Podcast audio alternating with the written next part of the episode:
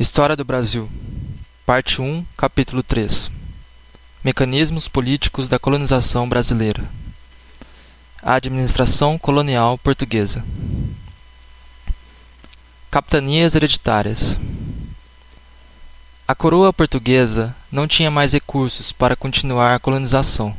Assim, as terras do Brasil foram divididas em regiões, chamadas de capitanias hereditárias, e cada uma delas ficaria sob responsabilidade do capitão domatório, um indivíduo responsável por controlar a produção em suas terras. Cada capitania era uma unidade autônoma submetida à metrópole. O sistema foi um fracasso, pois não existiam muitos recursos, gerando uma grande dispersão pelo sistema todo. A coroa, então, tentou criar um mecanismo que centralizasse a administração levando ao surgimento, em 1547, dos governos gerais. Os governos gerais. O governador-geral era uma extensão do poder da coroa sobre a colônia. O primeiro deles foi Tomé de Souza, 1549 até 1553, que fundou a cidade de Salvador, primeira capital do Brasil. Trouxe jesuítas e iniciou as atividades pecuárias. No terceiro governo, assume Mendes Sá, que iniciou uma recuperação administrativa sobre a colônia. Expulsa os invasores franceses e estabelece-se a paz entre jesuítas, colonos e o governo geral.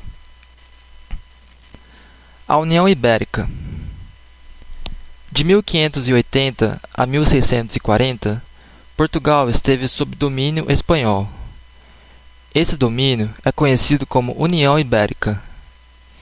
Em 1578, o rei de Portugal morreu na luta contra os árabes, e Dom Sebastião, sem herdeiros, passou o trono para seu tio, que também vem a morrer. Acabava-se aí a dinastia de Aves. O rei da Espanha, Filipe II, com apoio do Papa e da nobreza portuguesa, assume o trono português iniciando o período de domínio espanhol sobre Portugal. Através do juramento de Tomar, Felipe II jurava não tratar Portugal como um país conquistado, mas, sim, como parte integrante da coroa espanhola. Isso possibilitaria colocar Portugal nas mesmas brigas que a Espanha estava encarando contra os outros países e, por isso, o Brasil, colônia portuguesa, torna-se, a partir daí, alvo de vários ataques franceses, ingleses e holandeses. Tratado de Tordesilhas e a expansão territorial. Em 1480, Espanha e Portugal haviam assinado um acordo chamado de Tratado de Toledo, que assegurava aos espanhóis a posse de todas as terras descobertas ou a serem descobertas ao norte das Ilhas Canárias e aos portugueses as terras ao sul. Isso dava à Espanha o domínio das Ilhas Canárias, mas, em contrapartida, o tratado também dava aos portugueses a única rota disponível até aquele momento, que era para as Índias. Evidentemente, quando Cristóvão Colombo descobriu a América, o tratado tornava-se letra morta. Assim, era necessária a criação de um novo tratado para estabelecer os novos limites entre espanhóis e portugueses. Em 1493, os reis da Espanha já obtinham o apoio do Papa Alexandre VI na edição da Bula Intercoitera. A bula determinava a divisão do mundo, do mundo ultramarino, impondo uma linha imaginária, tendo como base as ilhas de Cabo Verde. Até 100 léguas a oeste, o território seria de exploração portuguesa. Do leste em direção, do leste em diante caberia a exploração espanhola. No entanto, Portugal se opôs a esta bula, o que levou à revogação e à assinatura de um novo tratado, o Tratado de Tordesilhas, o qual deslocava o domínio português para 370 léguas ao leste, abrangendo uma grande parte do então desconhecido território brasileiro.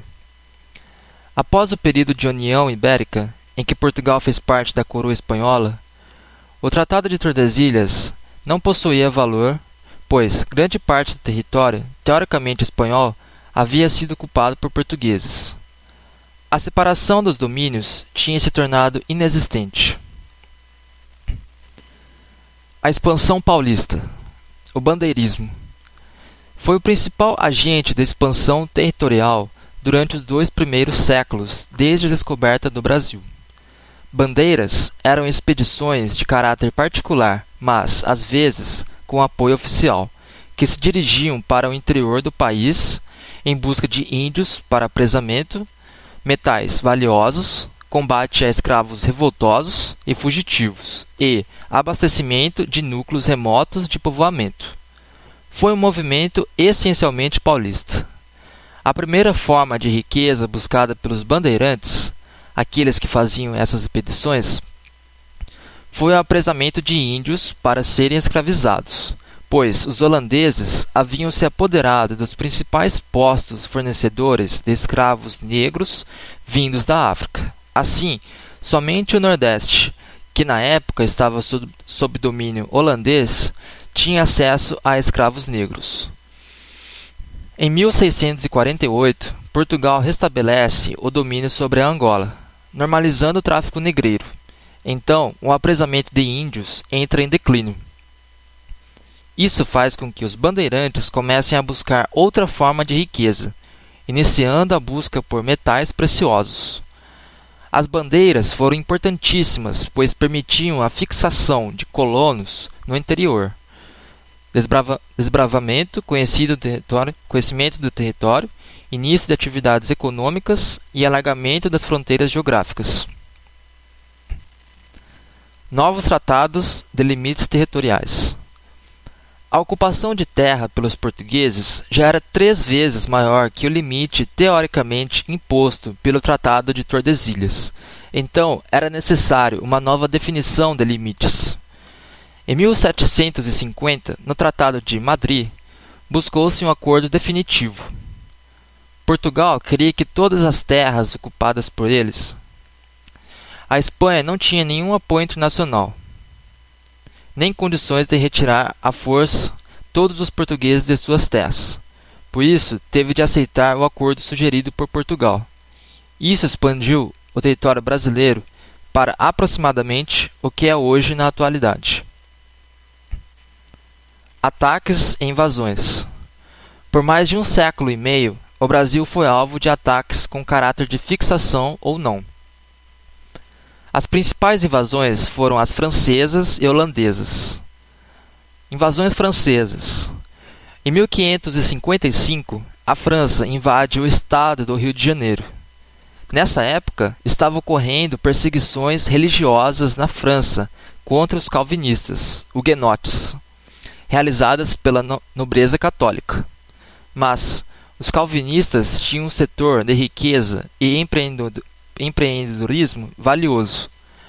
Assim, a nobreza cria uma região onde pudessem exilá-los e iniciar uma expansão do comércio francês. Para isso, eles se aliaram aos índios, que tinham criado a Confederação dos Tamoios, organização para lutar contra os portugueses. O governo de Mendes Sá, através do apoio dos jesuítas, consegue uma trégua com os tamoios e consegue vencer os franceses. Na verdade, a principal razão para a forte ocupação do litoral brasileiro foram as sucessivas invasões e ataques. As invasões holandesas. Em 1582, a Holanda consegue independência da Espanha, apesar da forte repressão espanhola, intensa e violenta.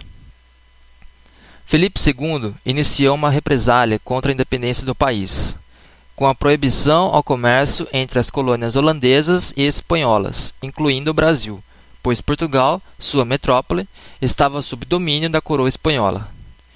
Em 1602, a Holanda cria a Companhia das Índias, das Índias Orientais, com caráter militar para manter o comércio com o Brasil.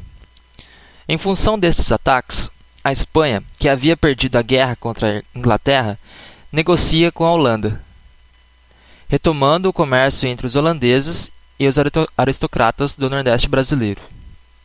Mas, em 1648, iniciou-se a Guerra dos Trinta Anos, a qual Espanha e Holanda se enfrentaram. terminando o período de trégua entre as duas potências. Assim, a Holanda cria a Companhia das Índias Ocidentais, com o objetivo de dominar o açúcar brasileiro e garantir parte do território. Invadiram o Brasil em 1624, 1625 e 1630, quando invadem Pernambuco, a mais importante cidade nordestina e centro da produção de açúcar. Por dois anos, os holandeses perderam, mas, em 1632, um líder contra a invasão holandesa, Domingos Fernando Calabar, passou ao lado holandês e ajudou a Holanda a vencer. A partir de 1635, a Holanda cria um domínio no Nordeste e nomeia Maurício de Nassau para administrá-la. Esse período, até 1644, foi o apogeu da produção de açúcar no Nordeste. Nassau obteve apoio da elite aristocrática, modernizou o campo cultural e urbanístico, realizou construções e melhorou o estilo de vida de muitas pessoas. Em 1640, Portugal se liberta do domínio espanhol, mas apenas com apoio da Inglaterra e Holanda. Em troca do apoio inglês, portugueses foram obrigados a aceitar uma maior presença de produtos ingleses em seu território, tornando-se dependente economicamente da Inglaterra. Em troca do apoio holandês, houve uma trégua entre os dois países, que permitiu à Holanda instaurar seu domínio no nordeste do Brasil.